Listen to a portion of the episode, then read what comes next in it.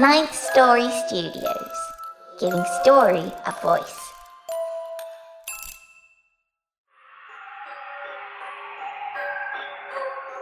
Welcome to the Wicked Library. The lights are out. This is the darkness in between.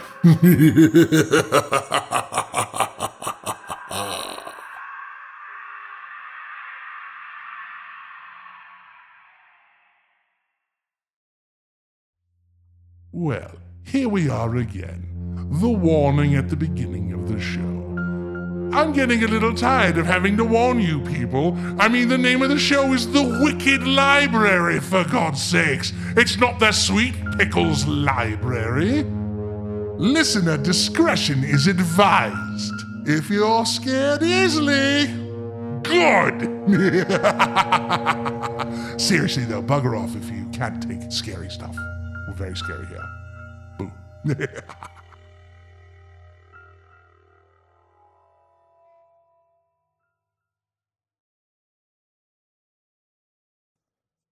The Record of Harold Snyde by Lee A. Forman. The black disc spun as the music enthralled its listeners. It spoke a language more beautiful than any human tongue.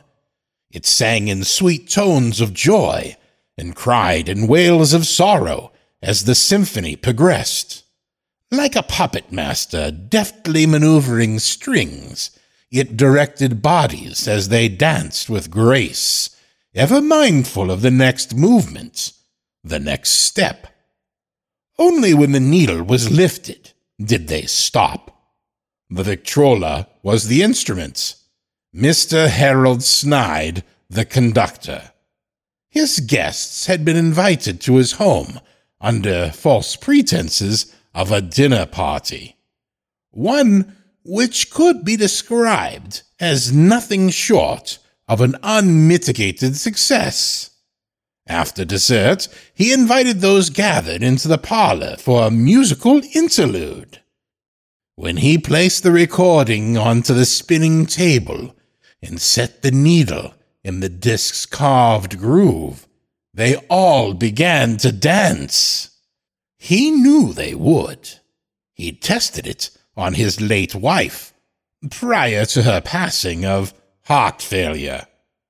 An unfortunate occurrence for her, but not for Mr. Snyde.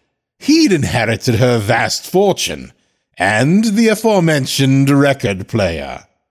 When Mrs. Snyde had still been among the living, he'd found it buried deep in the attic behind old crates and piles of books no one would ever read again. He'd pulled it out, dusted it off, and brought it downstairs.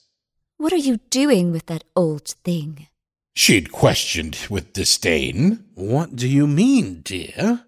I'm setting it up so I can listen to my records. Why don't you just buy a new one?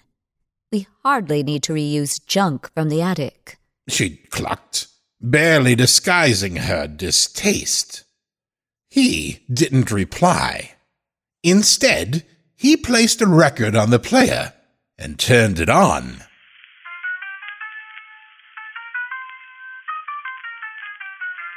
She began to dance and dance and dance.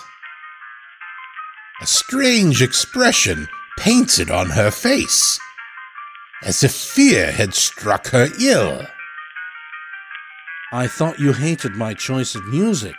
He asked her prancing form. She didn't reply. Lynn, what has gotten into you?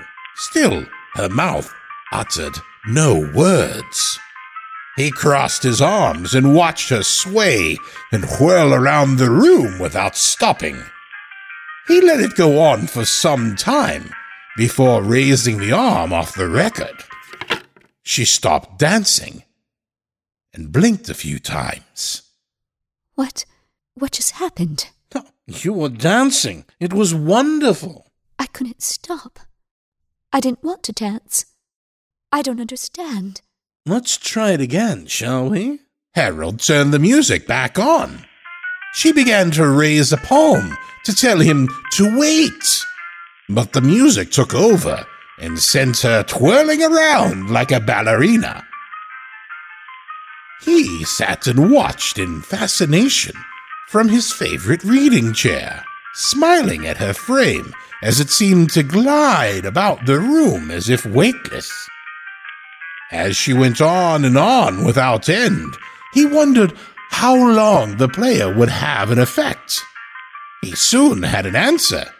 She danced until she died several hours later.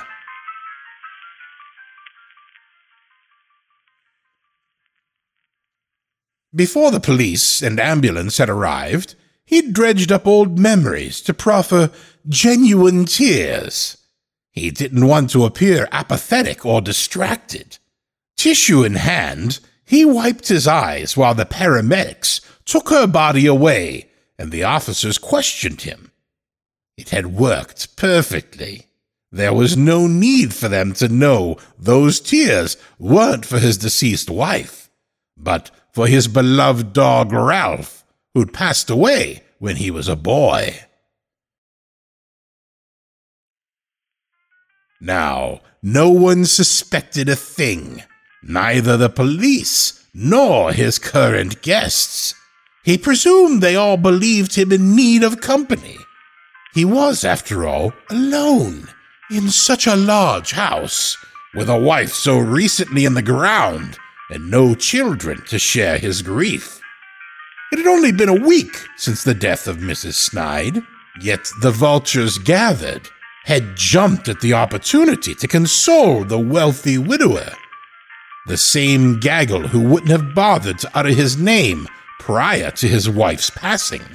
He reveled in watching the contorted faces of his guests as they moved around the room with more grace than they ever would have on their own.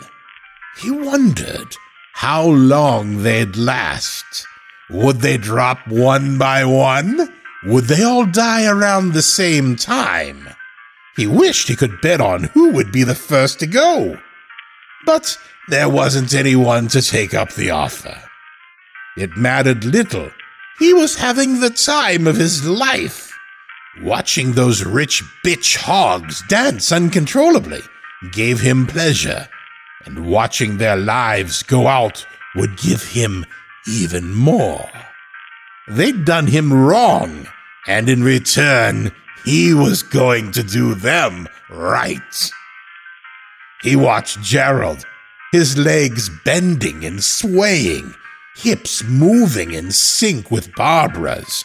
The two socialite bastards had always talked behind his back. He'd seen them laughing with eyes pointed in his direction at the company Christmas party the previous year. Lynn had stood with them, probably telling them how he'd pissed his money away with a bladder full of drink. There will be few attendees at the party this year, he thought with maniacal glee.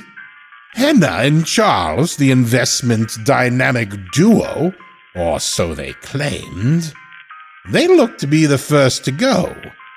He saw their eyes droop, watched as their mouths hung open. A stream of unbecoming drool leaked freely onto each of their chins. Their arms swung loosely at their sides, propelled only by the movement of their hips, which no longer held any rhythm. When he looked at their unsteady feet, he laughed. The carpet had worn flat from the constant shuffling of their shoes. It had been Lynn's favorite rug, worth quite a bit of money. I'd trade that floor rag for a bucket of dirt any day. He groused in his mind. The soon to be deceased couple had lost him money time and time again in fruitless endeavors. No more. That rug will be the last of your expenses. Max still moved at a steady, upbeat pace. Mr. Snyde figured he'd be the last to drop. Max hadn't done anything in particular to deserve such a merciless fate. He just didn't like the mook bastard. He poured himself a glass of whiskey and raised it to his guests. Thank you all for coming. I'm having a wonderful time. He laughed and sipped his drink. By the time he'd gone through five or six pours, he couldn't remember how many, Max was the only one left standing. The clock read quarter five. Damn sun will be rising soon. Uh, We better call this party quits. Show yourselves out. oh, wait. That's right, you can't. He chuckled and spilled whiskey with a wavering hand. Hurry up and die, won't you, Max? I need to rid myself of the lot of you. I can't have you stinking up the place. Hmm. Max's gaze pleaded with him. Their sorrowful look begged to be released, ached to be set free. Can't go back now, buddy. Sorry. He reached for an iron rod from the fireplace, swung it hard. Max went down like the market crash of 29. He lifted the needle from the record for some peace and quiet while he piled the bodies together on the rug. When he attempted to pick Max up, he heard soft grumbles emanating from the man's throat. The blow to the back of his head hadn't killed him. What's that you say? Speak up, boy. Mr. Snyde thought he heard a profane remark as he hoisted Max up by putting his arms under his shoulders. But the young man's speech was still unintelligible. What's that now? Fuck you. Max's hand reached out just far enough to push the needle back onto the vinyl disc, and the music started to play. Releasing his hold on Max, Mr. Harold Snyde began to dance.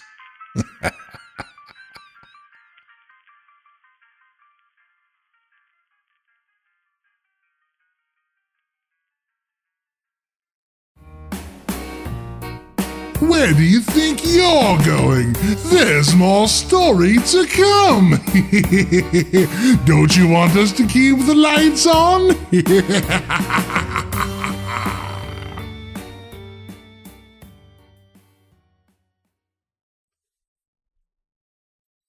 Birthing the Future by Lee Andrew Forman.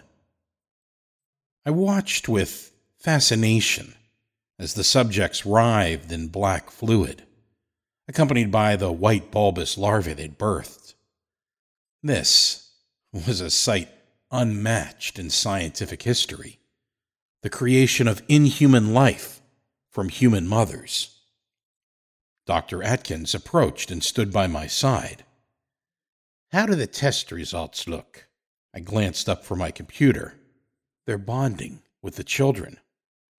Something like a frown tightened his lips, but the curvature of emotion didn't exist for that man. This isn't any good, Atkins said. We need something concrete, Abraham. He picked up the telephone and dialed the three digit extension to access the intercom. Science Team 2, report to Area 9. I silently huffed, not wanting to deal with the human filth I was forced to share a workspace with. I preferred to work alone with my subjects, to observe them without sharing their beauty. Jealousy crept into my heart at the thought of their involvement in the program. It was mine. They were mine. Those three stunning women and their children. My children. Doctors Sloan and Shaw entered the lab. I shielded my eyes against the light from the open door. What's wrong with that one? Sloan pointed to one of the white worm like babies. It doesn't look well. It's sluggish. That one is Bob, I informed her in a firm tone. Bob. You named it? She looked at me with squinted eyes. Why in the hell would you give that damn thing a name? I wanted to stand from my chair and throttle her. She'd never understand that not only had the mothers bonded with them, but I had as well. I named all of them Bob, Pat, and Leslie. He's been working down here too long. Shaw added. She traced a circle against the side of her head with one finger. I grumbled under my breath. They don't care about these children. To them, they're no more than mice in a cage. To me, they're the future. Atkins placed a firm hand on my shoulder. We're off to lunch. Better put together a report by the time we get back. You know the supervisor's been breathing down our necks about the results for this project for too long. They're going to shut it down if we don't have anything. I didn't bother responding. There wasn't any point. I just kept my eyes on the computer until they left. Finally, some time with the family. I was again alone with my wives and children. Joined, bonded together, we would begin an awakening. The old world would be no more than a memory, a fairy tale that would fade into obscurity. History would be retold by my seed. With it, I'd sow new chapters into the annals of the past. I rubbed my hands together at the thought of fathering a new civilization. The towers of glass and steel would be paved over and laid to rest. My offspring would be free to roam, to live in peace and happiness. My wives would join my side, and we'd watch our children make the world their own. Yes my wonderful family, you'll soon be rid of this place and your confinement. It won't be long now. I love you dearly. Always know that. I'd never told the others where the human genetic material came from to inseminate the subjects. The intended sample was from another lab, altered to be mixed with non human DNA to achieve chimeric symbiosis. I'd tossed the human sample away and replaced it with my own. I'd father the children who would grow to become gods among humankind. The research my idolent coworkers thought they were doing had been replaced with my own work. I couldn't allow them to ruin the most divine creation in scientific history. The dawn of a new era was upon them, and they had no idea. Getting up from my seat, I walked to the pool of black fluid. The bare-skinned mothers held their offspring, arms and legs wrapped around their soft bodies. The larvae wriggled in their embrace. Nothing could be more beautiful. I dipped my fingers in the viscous liquid, feeling the electric warmth of life. It surged with energy, pain, love. Coming into existence was a traumatic event. No one remembers their own birth. It would be too horrifying a thing to live with. I'd watch them emerge. I'd care for them, show them the world.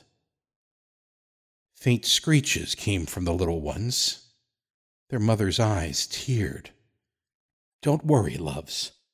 It's feeding time. I opened the cold room and retrieved fresh beef. You won't have to settle for this low quality meat for long.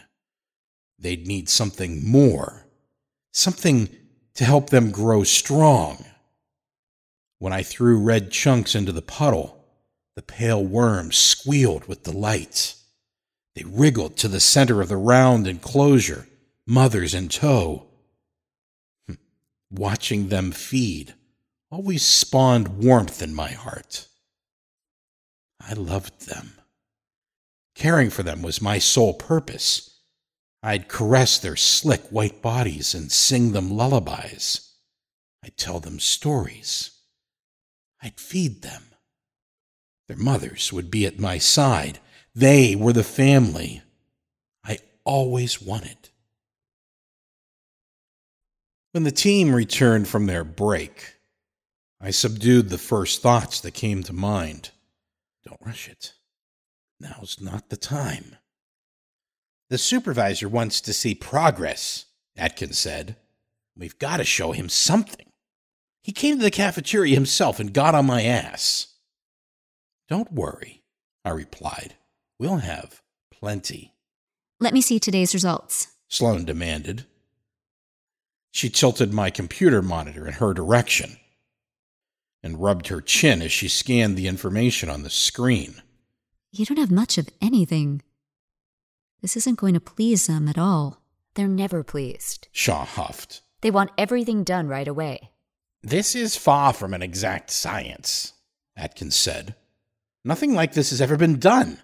Probably shouldn't have been attempted at all, if you ask me, he scoffed. Waste of time. Oh, I hated to think what the brass might do to my family if they got their filthy hands on them. They'd be treated as lab animals. The company would apply the poisonous cosmetics of experimentation on my wives and children. I couldn't let that happen. It was a father's duty to protect his family from harm. We still need a little more time, I said. They've already extended our deadline. Sloane said. They aren't going to give us much more, and you know it. She's right. Shaw added. Atkins nodded in agreement. How long are we talking about, Abraham? I just need a few more days. Then they can shut the whole thing down if they want. If they want? Sloane giggled. Like you have any say. I slammed my fist on the desk. Damn it, I just need a few more days. Get out of my hair and I'll get it done faster, Fuck you. Sloane said. You just want to stay down here with your little pets. Come on, Atkins gestured. To hell with him. Let's bring the results to the supervisor. Get a few days extension and let him wallow down here trying to get the damn thing to work while we relax. This project is done for. It's been a failure since day one. Works for me. Shaw smiled as I watched them walk away. Beads of sweat ran down my cheeks. My hands trembled. Everything was only a small motion away. Yet I hesitated. Not out of fear or second guessing, but from wanting to hold on to that moment for as long as I could. To feel the surge in my chest, the bubbling in my gut, the swimming in my head. I held the future. And it flourished within my soul like a flower beneath the warm sun. When I clicked the icon, the facility's main power grid shut down. Red emergency lights flashed on the ceiling. The alarm sounded.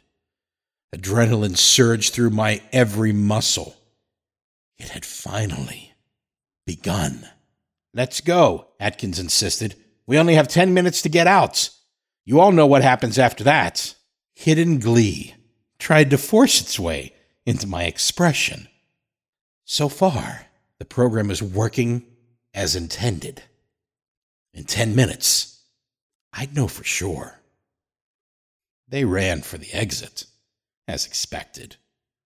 But the door had been sealed shut. I made sure of that. My three coworkers struggled in unison to force it open, but no amount of human might could get through that security door. Abraham, get over here and help us! Atkins glared at me in horror and confusion as I stood there, showing not a hint of fear. We all knew that 10 minutes after a red alert, the entire facility would be sterilized. But I'd also made sure that wouldn't be a problem. Don't bother, I said. That door isn't going to open. Not until I want it to. They stepped back, uncertain how to react. I laughed, not caring if they heard. We're all stuck in here. Uh, what the hell is wrong with you? Sloane balled her hands into fists. Did you lose your fucking mind? Not at all. Everything is as intended. What does that mean? Shaw's eyes widened. Her jaw hung slack. I adjusted my glasses. You're all very lucky. You get to be the first. That's quite a treat. You'll be remembered and honored. Think of yourselves as, um, Saints. Yeah. After all, you did work on the project, so in a way, you're part of the family. You're insane, Atkins said, backing away. Just what do you think's happening here? It's a red alert. We have to get out, or we'll all die. I crossed both arms over my chest. It doesn't matter where you are at this point. In here, out there, it's all the same now. You're at the epicenter of the start of something divine. I laughed. How could you want to be anywhere else? You'd miss everything. I stepped over to the pool of black liquid, the white larva appearing red beneath the emergency lighting. These are my children. You've treated them with unkindness, but we'll forgive you. Besides, your sacrifice more than makes up for it. I'll make sure you're remembered in the new history. Sacrifice! What do you mean? What the hell is going on here? Apparently, you didn't listen. It doesn't matter where you go. The world is about to change. You aren't any safer out there than in here. Trust me. Atkins glared at me, eyes as hard as stone. Abraham, what did you do? I smiled widely. the possibilities for this program go far beyond what was intended. If you only knew its full potential. I spent a lot of late nights here, and at home as well. I left quite a bit out of the reports. I've been halting progress for quite some time. Honestly, I'm surprised you didn't notice. I shook my head in disappointment. For a scientist, you're a lazy bastard. The albino worms screeched in unison. The sounds not meant for human ears. They crawled to the center of the pool and huddled together, singing together wailing the cries of pain that come with awakening existence. The song of life carried to me a thrilling tune. I hummed along with them, a lullaby of my own creation. A tune, mm, a tune meant only for them. Listen to them. Aren't they lovely? I could barely contain my excitement. What did you do, Abraham? Atkins demanded to know. Please, tell us. Come on, Richard, I taunted. You know what the project goals were. I'm sure you can at least imagine some of the likely results. Richard's eyes half closed. I could tell he was figuring it out, going through ideas. He looked up at me. You. you wouldn't. Oh, God, no! He slumped to the floor, hands covering his face. What is it, Richard? Shaw ran over to him. What did he do? He's ended us all. It's all over. Sloane pointed a finger at me. What did he do? I sighed. You never did pull your weight around here, Sloane. Why would you know what possibilities could be achieved in this holy place? But don't worry, your education is on its way. It will be promptly delivered. You come near me, I'll kill you. Sloane took defensive steps back, holding up her fists. I shook my head. you don't understand. It's not me you have to worry about. The slimy white larvae began to swell. Their soft bodies stretched, exposing purple veins running through rubbery flesh. They each split open with a pop that resounded in the airtight laboratory. From within rose tall, slender beings. They had basic humanoid characteristics two arms, two legs, something that could be called a head, but their grotesque forms negated even an inkling of humanity. Their wet black skin shone under the red flashing lights. Giant, toothed mouth snapped open and shut, the width encompassing the entirety of the oddly shaped heads resting atop their bodies. The screams of my former colleagues filled the room at the sight of my newborn children. What a spectacle! I clapped my hands in celebration. Magnificent! My beautiful children, come to father. They craned their necks in my direction, emitting rapid clicking sounds, much like the sleepy crickets of summer nights. I opened my arms wide, welcomed them to my embrace. They came with hesitation, unsure what to make of the new world they were seeing for the first time. I would usher them in, show them the way, guide them to their destiny. I hugged their cold, thin frames. They huddled together within my fatherly hold. You sick bastard! Atkins screamed. What in the name of God are you doing? I'm doing what any good man does. I'm taking care of my family. Your family? Richard put his hands against the sides of his head. They're not human. They're fucking monsters. How dare you call my children such names? Have some manners. You're in the presence of infants. I turned back to my newborn triplets. Are you hungry? I'm sure your mothers are in need as well. You must feed them. All three hissed in response, lowering their posture ready to forage and bring nutrients back to the bodies that created them. Atkins, Shaw, and Sloane backed against the wall like trapped animals facing carnal predators. My children bounded toward them as they released their final breaths in howls of terror. They picked them apart.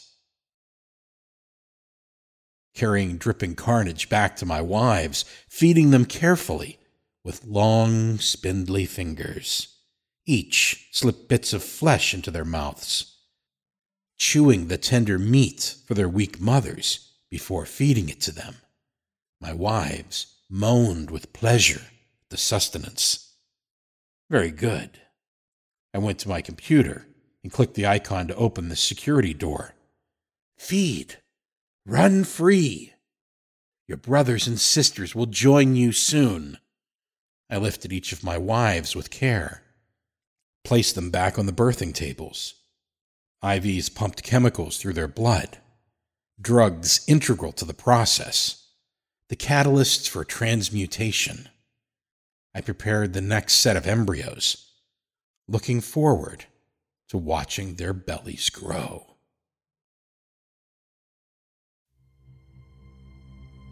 Hello, kiddies! So, you want access to the Wicked Archives, do you? Well, it takes money to keep the lights on and keep our beasties fed. Trust me, you don't want them hungry. They might just start eating the writers, and then where would we be? Visit our Patreon page at patreon.com slash wickedlibrary and pledge your support to the show. For $2 a month, I'll give you a key to our collection of classic episodes for $5 a month, I'll let you hear the bonus stories before the rest of our listeners. Even more tantalizing rewards await for those who want to sacrifice more to us.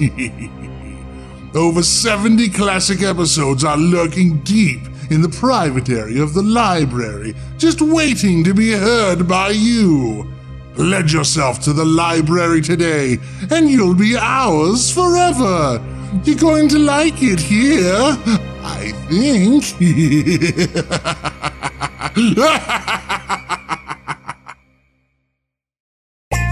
How much is it for people to enjoy the private area of the librarian, Dan?